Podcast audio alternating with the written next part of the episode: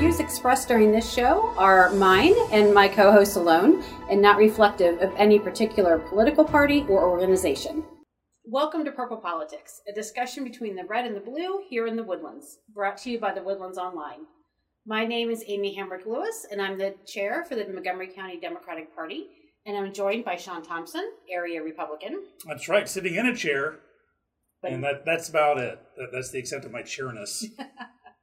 So we thought today we would talk about the convention since the Republicans just wrapped up. yep, We're filming on Friday, so they wrapped up last night. Mhm. Donald Trump accepted his nomination. he did. Um, Big shocker. I was I was really expecting yeah. something different. There was no uh, last minute surprise like I thought there might have been. I- last week we- you mentioned that you you thought something may go down. I- How do you feel about that? Because I, I know you. To remind people, in case they missed it, you thought that perhaps VP Pence would be Mike Pence would be dropped from the ticket in favor of someone like I think Nikki Nikki, Haley, Haley, or, or something. Yeah. Um, on the one hand, I'm glad it didn't happen because I think it would have helped Trump had he done it. Okay. Um, I am anxiously awaiting Kamala Harris and Mike Pence debate because she's going to eat him up and spit him out. Um, and I anticipate making him cry. Um, so that is going to be um, must see TV. Well, I feel if. Vice President Pence can withstand the scorn of the cast of Hamilton, as he they, didn't. Didn't he leave? Well, yeah. If and I would have loved to if I've been in the audience paying three hundred and fifty bucks for a ticket to lose myself for a few hours. I'm sure uh, he I- did not pay three hundred fifty dollars for his ticket. But it was. I, I mean, this is kind of going off topic, but I mean that uh, I go to theater to forget the real world for a while and to be shanghaied and shamed in front of thousands of total strangers uh, in the United Front, where of course you've got your fans in your hand. I think he handled himself with remarkable aplomb and didn't hold a press conference afterwards. No one called for a boycott of Hamilton. Or Oh yes, anything they like that. did. Oh yes, they did. All over the place, they called for a boycott. of Yeah. Hamilton. you have a very poor long-term memory Oh, when no. it comes to to Republican boycotts. They absolutely. No, I'm talking about from the top, saying you know Well, that's Can- because cancel this show. I'm sure Trump didn't even understand what where Pence was. So he well, I couldn't- don't think it's the president's job to keep tabs on his VP. No, I'm saying I don't think 24/7. he understands the concept of. But if, if Pence can withstand that, I think he can withstand a good debate. I too am looking forward to the debate. Um, I hope that you might again be surprised, but on my end, the hope is, is that you'd be surprised with, with how he can stand up to it. Kamala Harris, of course, is a fireball, firebrand, and I think that's why she was chosen. I think that's her primary reason for being chosen. Once it was told it's got to be a woman, and then she's got to be a black woman for your VP candidate, she was the least of the quiet ones, with the least of the, the baggage that could be taken all the way to the top, like Susan Rice, and having to testify sooner or later, they have to be testifi- uh, testifying on uh, post Benghazi, for instance. she might have been less the least of the quiet ones, but she's the probably the one of the most intelligent women in the country. She's one of the most intelligent people in the country. Um, so there's no reason for her to be quiet about that. I mean, she has the authority, the power to back up everything that she brings to the table. Why should she be quiet? I well, I agree. I'm not saying she shouldn't. I'm saying she. Uh, pri- I would believe one of the primary reasons for choosing her is her uh, out, outgoing nature. I'll, I'll phrase it like like that. I'm not trying to be glib, uh, but because she's not afraid to scrap, and Pence is kind of a non-entity, as I believe Vice President should be until the 25th is invoked. So it will be a debate for sure, and she will come out guns blazing. I don't think Vice President Pence is going to cry, cower, or run out on this one. I, uh, prep will be hopefully prep will be happening on both sides, as well as for the soon to be uh, presidential debates, the the three to which uh, presidential candidate Biden did commit to. Yes. And I hope he doesn't magically get COVID the night before and have to punk out. I, you know, all uh, signs point to Trump being the one who doesn't want to debate. So, Okay, know. well, yeah, no. I'd have to bounce back to the memory thing. No, uh, Trump too is a scrapper, and Trump doesn't care. He has no filter that cares what people think about him. He even goes after his own beloved Fox News network. And I, and I say this, you know, the, the one network that could kind of possibly conceivably be construed as on his side, he'll go after saying their nighttime programming sucks. He doesn't care. He doesn't care think about him, but he has made uh, comments about not wanting to debate, not seeing a point to debate. Um, To whom? He's made it. He, he just Um, he, he's asking for a drug test to happen before this debate to make sure no. I, I think that's going too far personally, but what I'm saying is, uh, no, he knows. President Trump knows that the one thing that will put him over the top, absolutely, is for Biden to have a Biden moment in a live debate with no teleprompter So there's no reason why he would not want to debate. I just can't take any words of him seriously saying, "Well, maybe I don't want to debate." Well, I mean, he has said it on both sides. I mean, he's he has made uh, assertions on both sides. Okay. I will say yes, he has said that he wants to debate. He's looking forward to debates, but he also has tried to put in place ridiculous uh, circumstances that would give him clear advantages. He's the only one that gets to pick the moderator. He's the only one that gets to pick, you know, where it's going to be, who's, you know, what what um, station is going to be in charge. So Wouldn't mean, that be said- prudent after Donna Brazile giving Hillary Clinton the CNN debate questions beforehand? Which happened. I mean, that's not an I opinion. mean, it it's happened, but theory. again, no, it's Hillary seriously. Clinton did not need the debate questions. Again, one of the most Well, she may not have needed them, but Donna country. Brazile still gave them to her. Cheating Right. happened.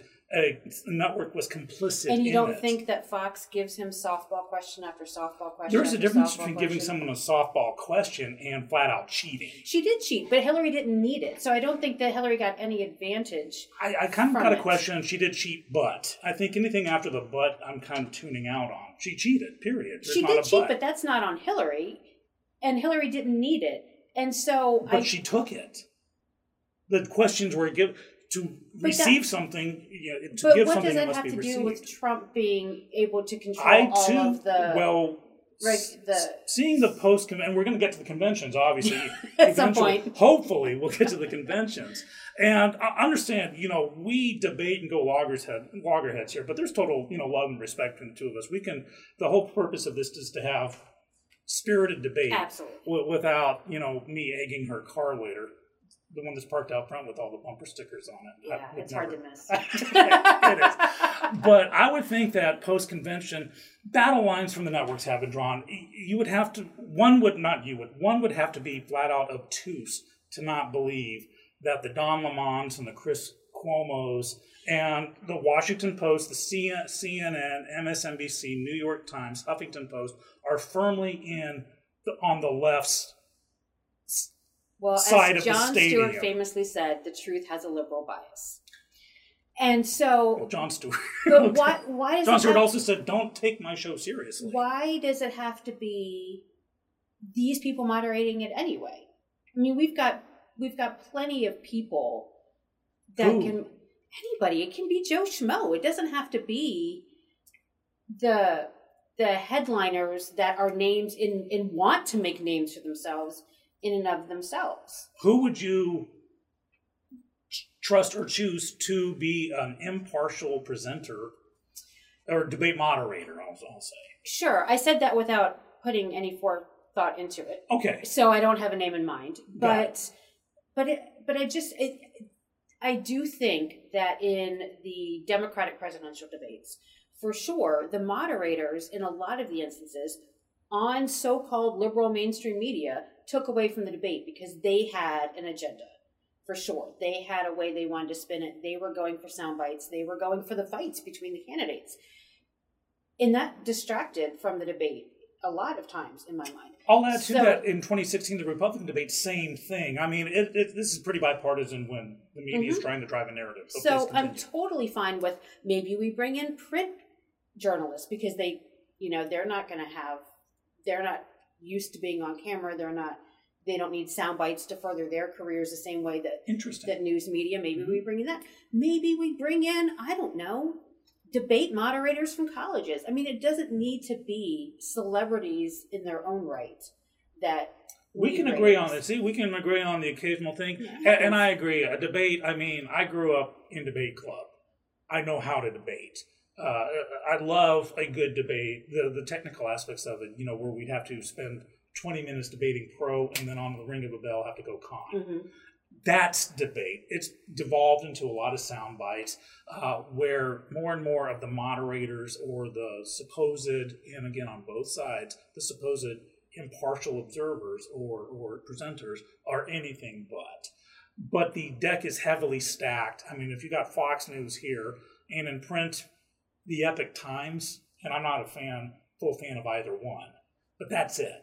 Everything else media wise, every late night comedy, every every comedian, every late night Trevor Hall, Jimmy Kimmel, uh, John Oliver, Jon Stewart. Oh, well, you wouldn't want uh, any of them. but no, what I'm saying is that the, the deck is, is massively stacked. So if I were the incumbent saying, well, I've kind of earned the right, I'm here, I am the incumbent, I do have, quote, the home field advantage. And if I've got a, a verified list of people who are just the way they push that narrative, I'd want to insist, I wouldn't say I want this person, I would say I don't want that person. And I think I think it's fine to say I don't want that person. I think Mhm. it's totally fine to say I don't want this. But to say I will only do it under these circumstances, very narrow circumstances, is I don't think okay. And I don't think I think it should be going back to joking aside, whether who wants to debate, who doesn't want to debate. Mhm. I think it should not be. I think it should not be questioned. There should be debates, and I will say that all the way down the ticket in 2018, the Republicans in this county refused to debate any of the Democratic candidates, and that 2018 was the first time we had a a complete slate of Democratic candidates Mhm. in Montgomery County in 30 years, and they, to a person, refused to debate, and I think that that is disgraceful.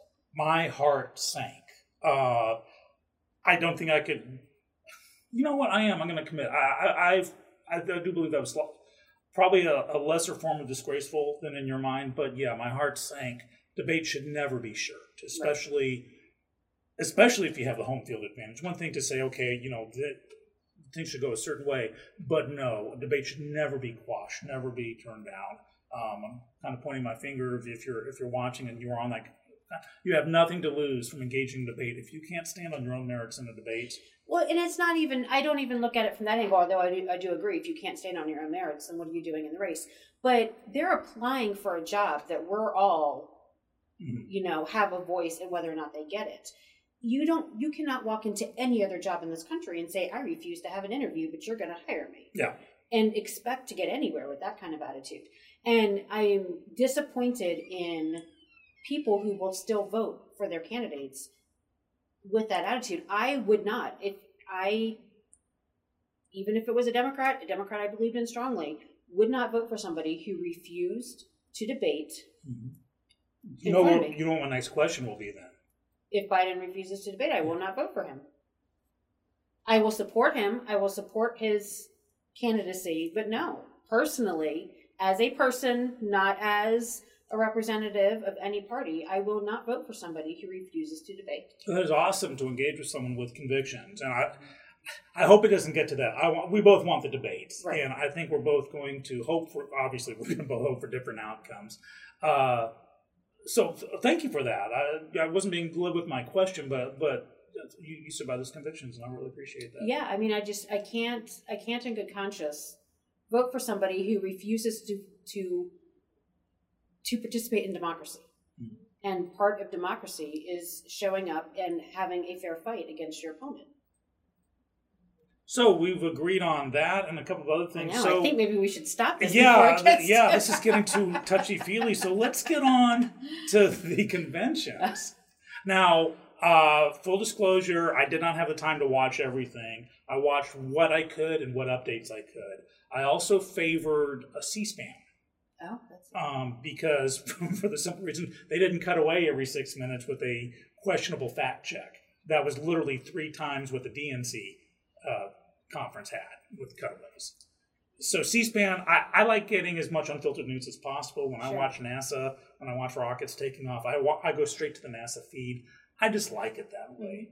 Um, so, were you able to watch enough of either one that we can kind of? I did not get ideas? to watch as much as I wanted to this week, Mhm. uh, but I did, and then I did go back and watch as many um, clips as I could. Right. So um, we probably both have a, a, working enough knowledge and anyone watching if they want to like chime in with comments or something about what we may have missed i'd love to hear that yes absolutely we have an email address woodlandspurplepolitics at gmail.com so we always look forward to, cool. to seeing comments um, yeah so what were your initial thoughts about um okay so i'm a showman myself mm-hmm. I, I run a theater i've been in theater musical theater and, and the arts and drama since i was six years old so I know a good show when I see it.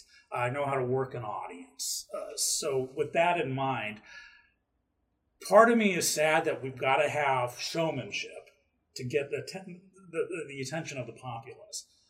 But if you once you do commit to the showmanship, you got to commit to the showmanship. Now the DNC conference and I'll be open. You know, both had their pluses and their minuses. I think as much as I'm not fans of the, the people themselves and kind of what I thought was the hypocrisy of, of what they said. Both Barack and Michelle Obama gave, they reminded the world why he was elected twice mm-hmm. uh, and why she was right there with him. You know, you can give a good speech. Um, I think a lot of pressure is put on the, you know, well, he sounds good or she looks good in a, in a pantsuit or something. That's not governing, but again, it's part of the showmanship that helps. To be able to give a good speech helps. Uh, to be uh, eloquent and loquacious helps. But you can have someone who can't speak worth a darn or spell worth a darn, but still knows how to balance the budget. So, you know, it's, it's a fine line you walk. So, with that, um, like, like with Michelle Obama, gave very impassioned, although with her words, and I'm hearing the chained, or the, the caged children, and could not help but be reminded that her husband built those cages. So, and it can't, you know, it's both sides, will this, will that.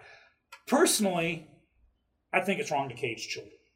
Personally, I think it's wrong to separate families. However, I equally feel if you're going to break the law, don't bring your kids with you.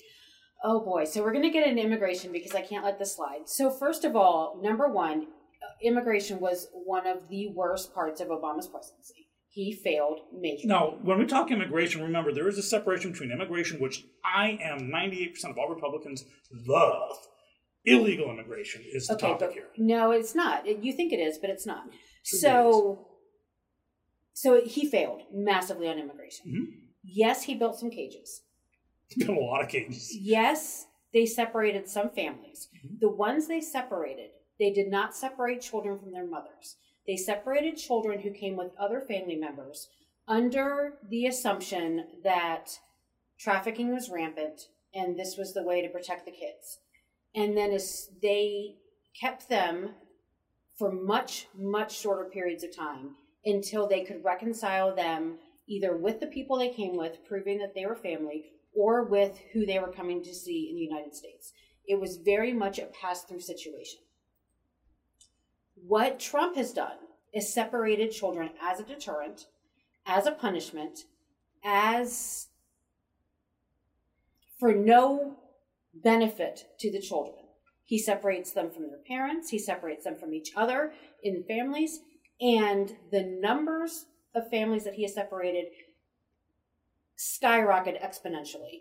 The time they've spent in detention skyrocket exponentially and he's separating them no matter why they came over. You, if you are coming seeking asylum, that is not illegal immigration. You present yourself at the border. You do not have to present yourself at a checkpoint. You present yourself, you give your your explanation of why you need asylum, and the process goes from there. That is not illegal immigration. And these people are being separated from their children and then shipped off into detention centers in record numbers. And that did not happen under Obama. But ha- because under Obama the numbers kept growing, has not illegal immigration numbers plummeted in the last few years? They have. They were. They were going down. They were on the downside. So it's continuing. It is continuing, but the numbers of immigrants in detention are skyrocketing. Louisiana went from one detention center to now they have like a dozen or more, and they're all full, and they can't build them fast enough. They can't convert jails. Doesn't that reflect enough. the numbers of illegal immigrants? No, because though? they're here for asylum. They're here claiming asylum, and there's a big difference between claiming asylum and being told, "Hey, if you go there and say, I seek asylum," Okay, and uh, what they have to go somewhere to det- to. I, oh God, I don't want to be glib. I don't want to use separate wheat from chaff. But the those who are truly seeking it's not fair on those truly seeking asylum to have. The, the what was the caravans coming through where they all said we're all going to claim asylum so they have to let us those in. Those caravans were so overblown, and if you they had speak thousands of members. They had ten when they started, not by the time they got here. And if you speak to the people who were on the ground, who have been working at the borders with these populations for years, from Bush, Obama, and now into Trump, they will tell you it is different now. The way they're treated is different.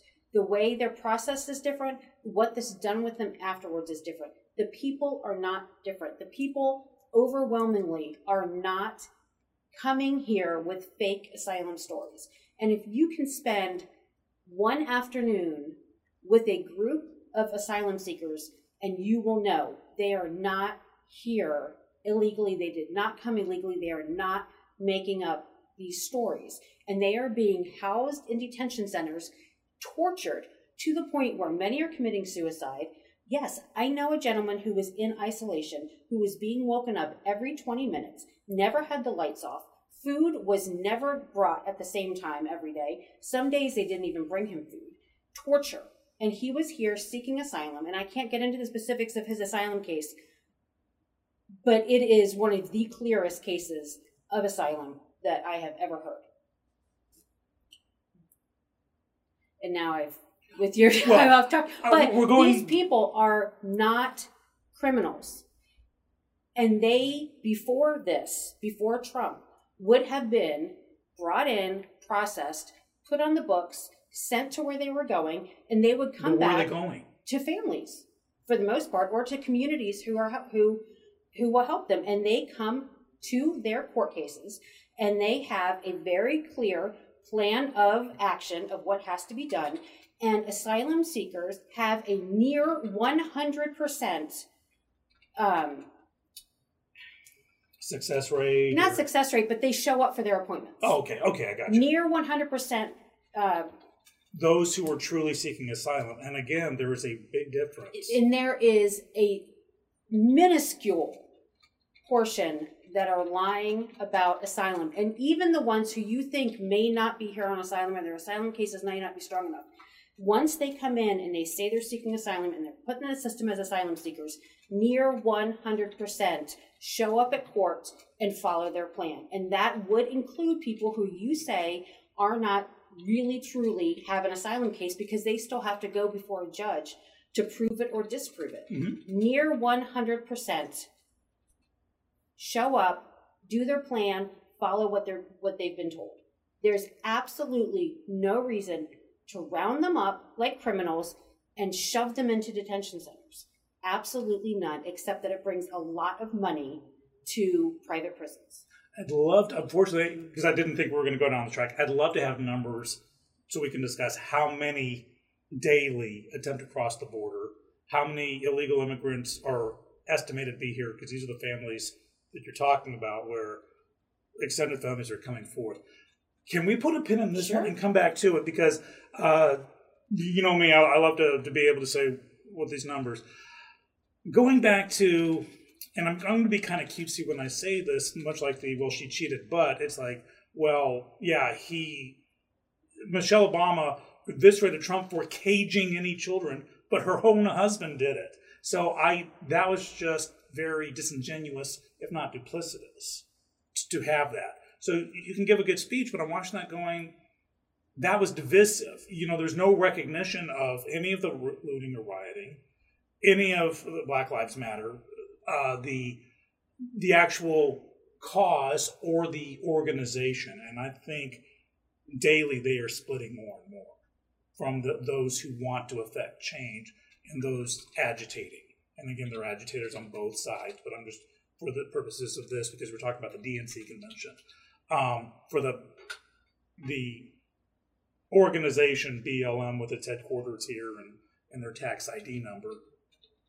So it none of those were were recognized uh, at all, or even discussed or or hinted at. So you have a former first lady busting a president for doing what her own husband did and actually instituted. So why was that not saying is my husband did it too, but Trump's taking it farther? Instead of saying it's all Trump, it's all Trump's fault, it's all, and that's what tends to tune those on the right off. Everything is well, it's just Trump's fault. and you don't. Eh, he he blamed Obama for not testing COVID patients when COVID didn't wasn't around when Obama was president. I mean, yeah, if we're going to talk about Yeah, somebody stupid. blaming somebody else, I, I'm not a fan of the yeah, but so I'll say yeah, that's stupid. If, if he did that, uh, COVID did not exist. Now H1N1 did, and SARS, and and you know these other things. And if that's what you meant, use better words, Mr. President. Um, so yeah, I'm I'm on board with that. Uh, there's idiocy on all sides, and I'm not going to go yeah, but he or yeah, but she. It's to have a, a former first lady be so dis- disingenuous to blame the current president when her husband, the former president, instituted that very practice. I just found very disingenuous. Now, going on, the first night as a showman, uh, Billy Porter closed the show, and it was it was a beautiful 1986 MTV music video. It just, I really could. Producer Justin and I could have duplicated that right here in the studio. In fact, I I want to. Now, I am not anti Billy Porter at all. I actually admire him for many of his stances, and he he'll walk the walk as well as talk the talk. So you know, there there is a, a respect bordering on admiration with that. However, even down to the choice of song, and I'm going to talk about the RNC choice of songs too, but a song that's primary message is stop. That's not a good moving forward. If you think, I think uh, was Al Gore was "Don't stop thinking about tomorrow." There, you can don't stop, move forward. You know, so there was that. Uh, it was technically, I think there's no comparison between the DNC and the RNC.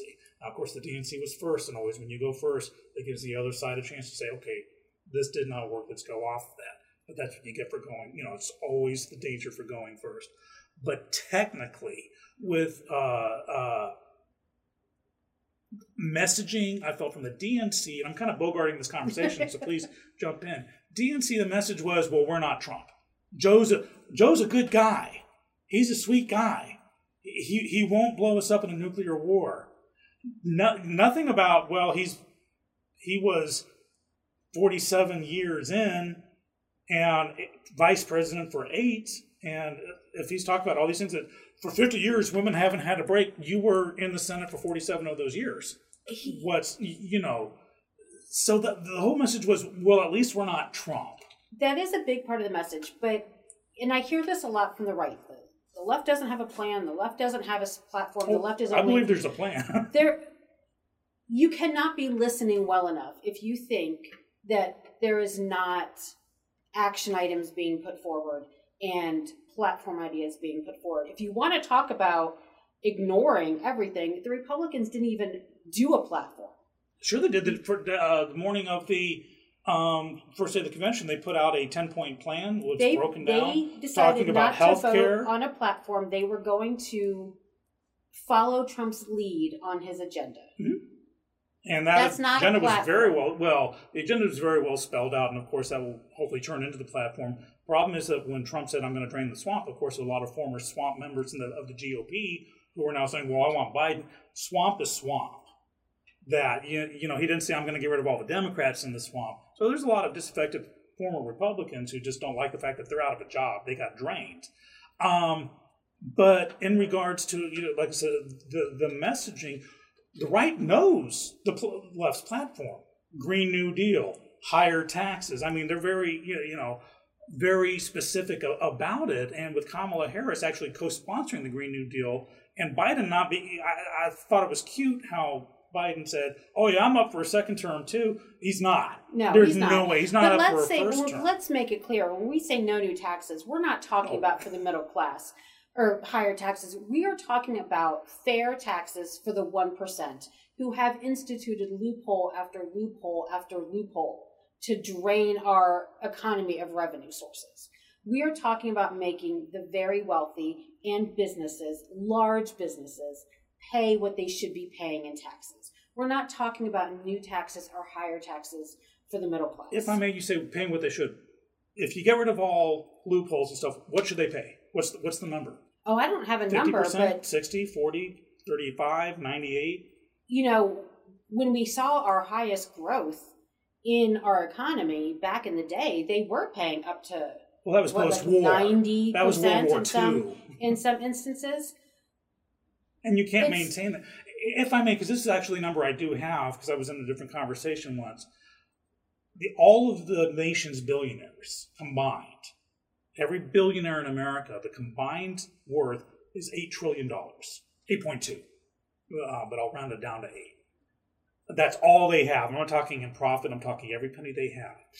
The Green New Deal is projected right now, and you know, that at 90 trillion over 10 years, which makes 9 trillion a year. So you can wipe out literally every penny of every billionaire in America where they're they're flat broke and not even pay for one year of the Green New Deal. And you can't go back to that. But the Green New well. Deal, the Green New And Deal that's just is one not program. the Green New Deal is not a let's put this into effect tomorrow plan. It's, It's, a not a piece plan of and 90, legislature. It 90 is- trillion over 10 years. and it was done knowing that it was not going to pass as is.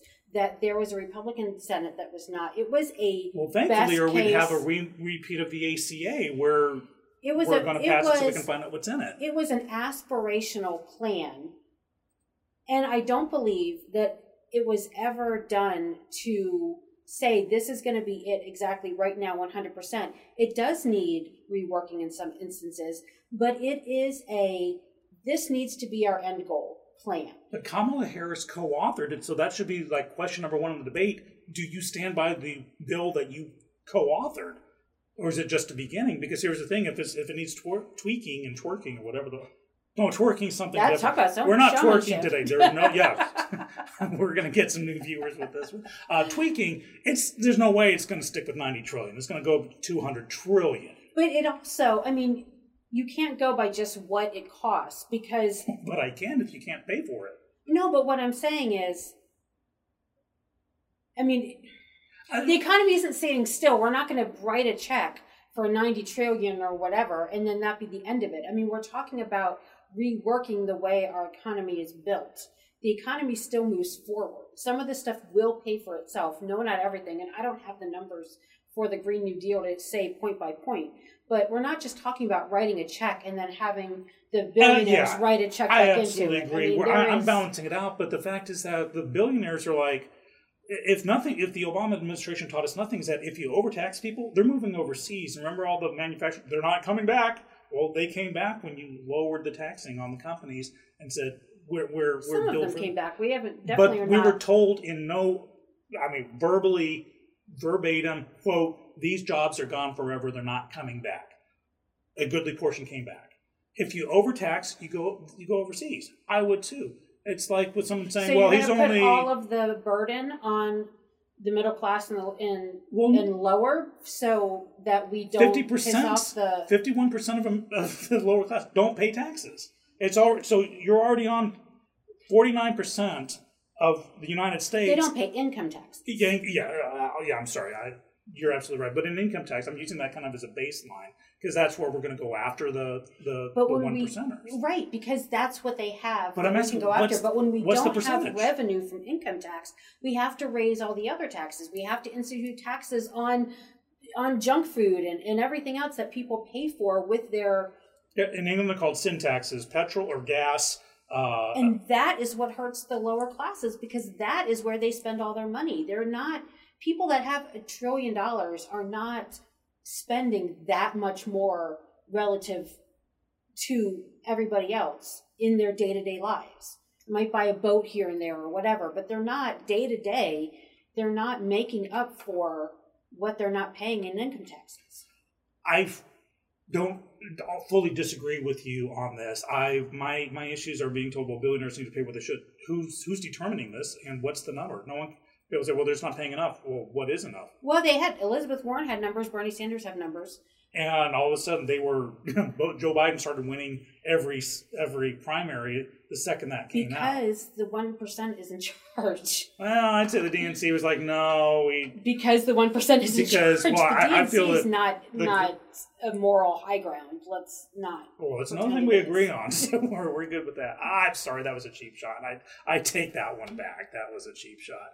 Um, but yeah, so part of the left's platform, and I know we're kind of all over the map. So I'm trying. I know we're trying to say let's talk about the the conventions, uh, but I felt just in general, and even if I weren't on the right, kind of looking this from from just a, a technical and inspirational point of view, I was not inspired at all. Message after message, Billie Eilish singing, just the doom and gloom of we're, we're all going to die. Vote like your life depends on it. We're all going to die if you if you vote Republican. Eh, but the Republicans were saying you're all going to die if you vote for Biden. The Republican message was well, Republicans are just showing what's sucks. happening in Portland and saying Democrat City, life Seattle, sucks Democrat right Chicago, now. Democrat so let's City. keep the guy in place well, that made life suck right now. It was the well, life sucking because message. the president left it up to the governors and the governors are turning down to the mayors and because these okay so you have these mayors like you Lightfoot like these, for years have been riots, saying he's not my president he's not my president act like these riots exploded out of nowhere.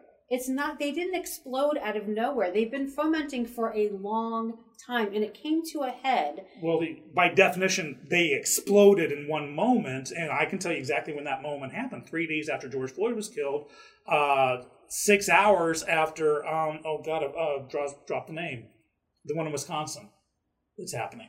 Oh, right now. Uh, yeah, Jacob Blake. Jacob, Jacob Blake. Thank you so much for that. Uh, uh, six hours. Yeah, I mean, you could you could time it. You saw it. There was enough cameras on the ground. You saw it happening. Yes, you can have something simmer and simmer and simmer, but the catalyst was instant. Now, here's the thing: for years, you have the Lori Lightfoots of the world and the uh, Ted, what's his names, um, you know, these mayors and these governors saying he's not my president, he's not my president. And so, okay, well then, you handle your state, handle your city. Oh no, it's all Trump's fault. Use this is it's, your city for decades. It's not all Trump's fault, but control. Trump has made it worse. When Trump gets up at the White House and says those people, and there's very fine people on both sides. Oh, now hold on. In the same sentence, he said, "I'm not talking about." Let's call up the quote, please, producer Justin. Call up the full quote of very fine people on both sides because it's the exact same paragraph that said he said I'm not talking about the white supremacists. But he but he he dog whistles the white supremacists every day. He didn't How? He did not when during his very first campaign excuse me, his very second campaign, because he ran for president once before and lost, but he seems to forget. Well, so did that. I. When David Duke endorsed him, mm-hmm and he did not. Now, who's endorsing Biden this time around? Not David Duke. Not David Duke. David Duke's not around anymore. No, the uh, head of the KKK. The current head? Yes. I have not heard that. I did. Um, we'll, we'll, call that one up too. But again, Biden is yet to say thanks, but no thanks. But you can't. Steve Bannon be, you, and you can't be held accountable for the idiots that want to support you. You, but when their your their support is brought to your face, you don't say, "I don't know who that is." You don't know who Donald, who David Duke is. Give me a break. Well, then it's hard to be a Klans member if you don't know who the Grand Wizard is. So that takes away the argument that Trump's a, a Klansman. It does not take away the argument that Trump. He did, did he did he not know? I don't. Believe, no, I don't think he was telling the truth. So he did he know who David was. was. Yes. Okay. Of course he did. So let's see the quote. You had some very fine, very bad people in that group, but you also had people that were very fine people on both sides. You had people in that group. There were people in that rally, and I looked the night before. If you look, there were people protesting very quietly the taking down of the statue of Robert E. Lee. I'm sure in that group there were bad ones.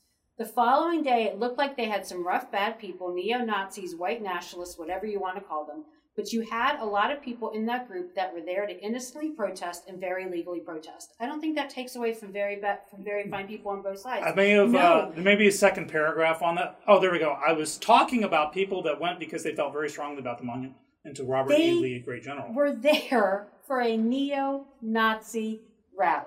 They're both sides, that right? was what they were there for. No, to tear down the statue of Robert E. Lee. That's what he said. Now, that was, and that's where he went out of his way to there say, was "I'm talking about. There was racist and there was anti-racist."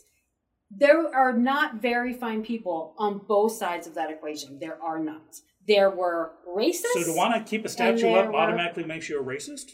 Those people, No, it no, was no. a neo. If, if I were someone saying I don't think we should tear down statues because they're memorials and they're art, and I think there's a slippery slope is if you that's what the purpose of a statue for a memorial for an art. And those who, if you want to use Nazi Germany as a result, Nazi Germany took all their Nazi propaganda and they put it into a huge facility called the Topography of Terror. Mhm. And every year they send kids there. They, as a, as- that's what needs to happen here. So I'm not for throwing have- Frederick Douglass statues, the great abolitionist, into the Boston Harbor. So I would be there saying, "Don't tear the statue down." That does not make me a racist. It's very, very specifically general, if that makes sense.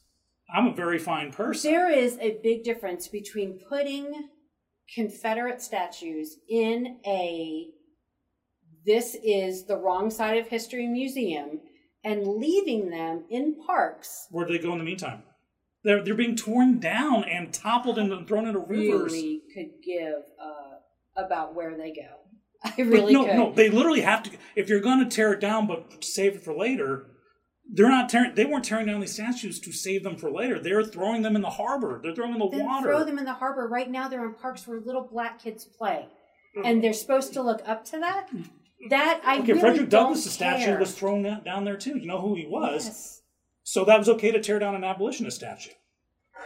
These very fine people tore down an abolitionist statue because they're in the mob mentality and just all things, all statues bad, all Republicans. You know what? racist. We have been trying to get these statues taken down through legislative means for a long time. So if you really you think don't succeed, that the Republicans' idea was to put them in a not the right side of history museum, they've had plenty of opportunities. no, they're saying don't do tear it. them down and throw them in the harbor. No, they're saying don't take them down at all. There have been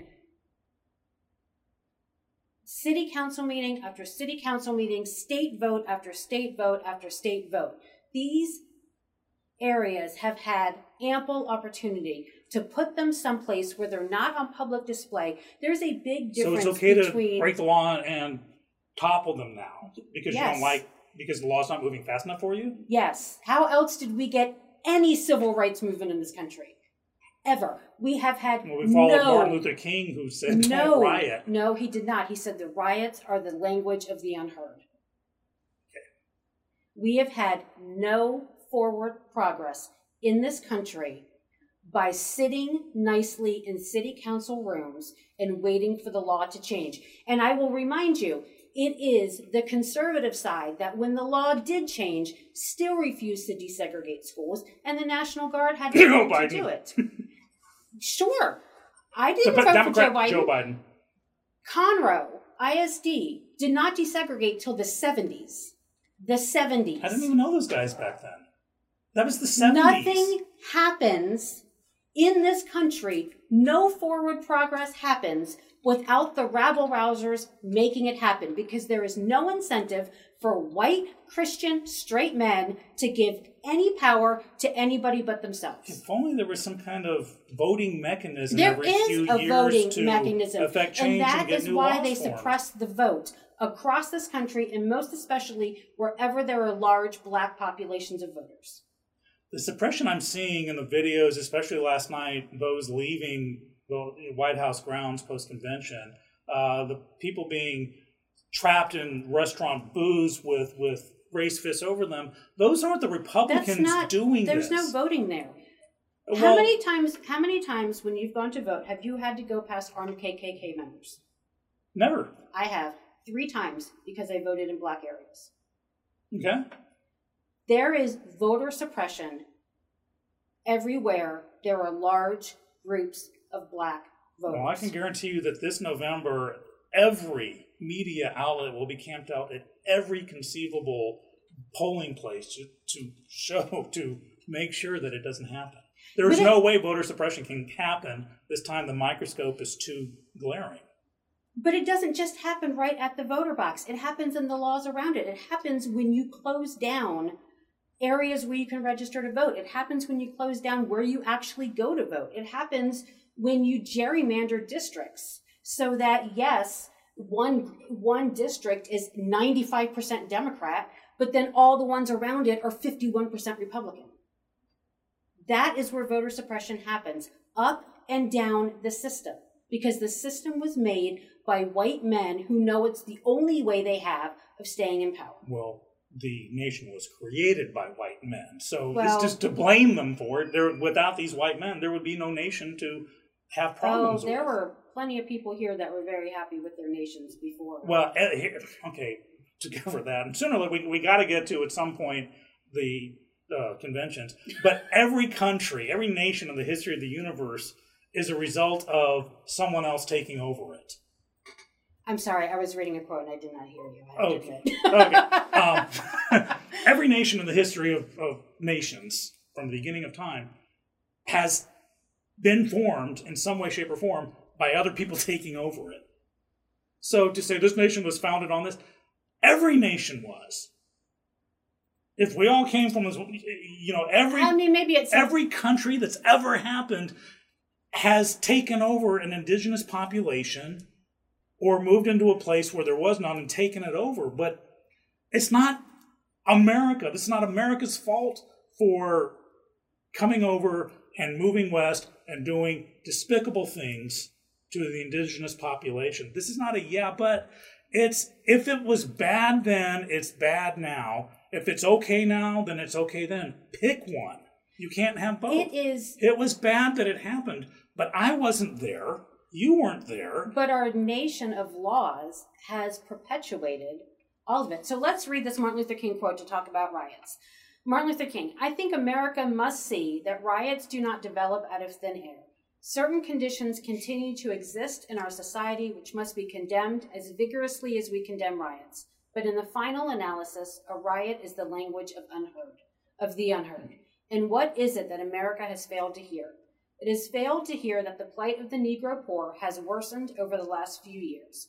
It has failed to hear that the promises of freedom and justice have not been met. And it has failed to hear that large segments of white society are more, more concerned with tranquility and the status quo than about justice, equality, and humanity. And so, in a real sense, our nation's summers of riots are caused by our nation's winters of delay. And as long as America postpones justice, we stand in the position of having these recurrences of violence and riots over and over again. Social justice and progress are the absolute guarantors of riot prevention. I must say how eloquent he was. And again, this is not a, you know, I'm Republican, so MLK bad. MLK was a, a pioneer on so many levels, and what he said here is amazingly profound. I take nothing away from that. And uh, yeah, so I, I've got to retract that he said, don't riot. Uh, because of, of of course. And I'm here's the thing. Yes, for forward momentum, we became a nation because we broke the law. And but I don't think it can be denied that the message is getting lost.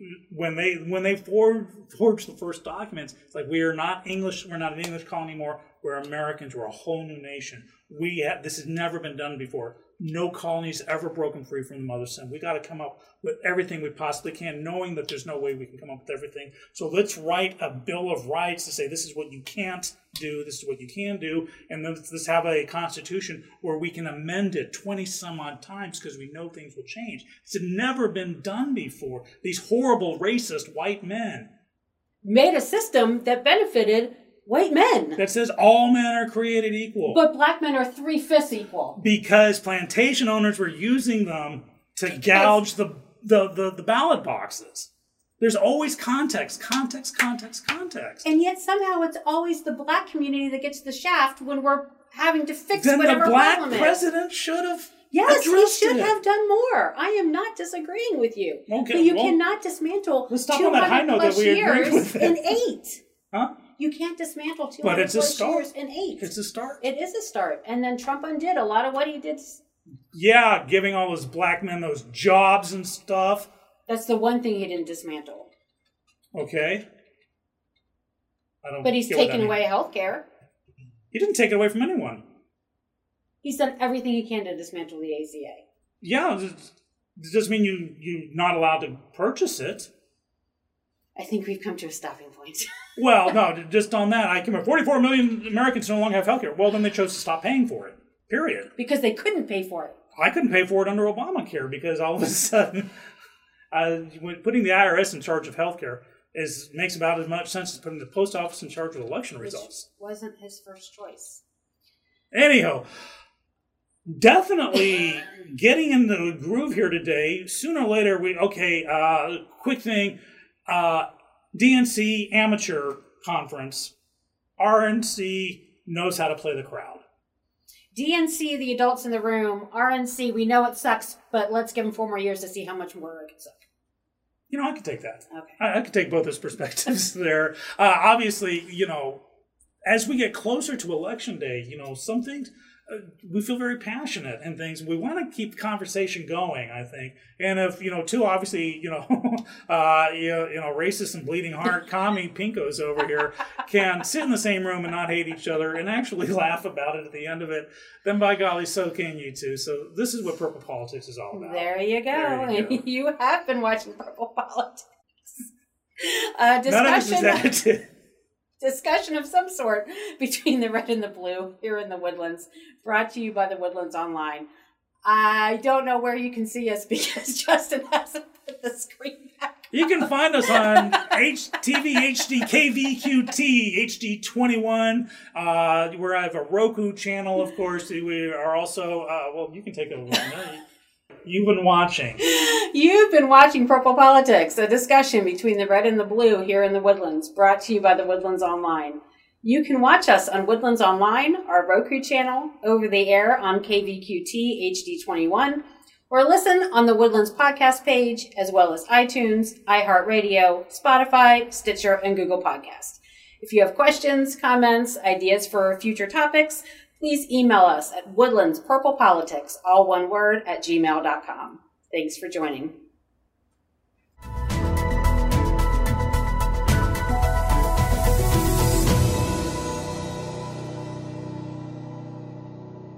The views expressed during this show are mine and my co host alone, and not reflective of any particular political party or organization.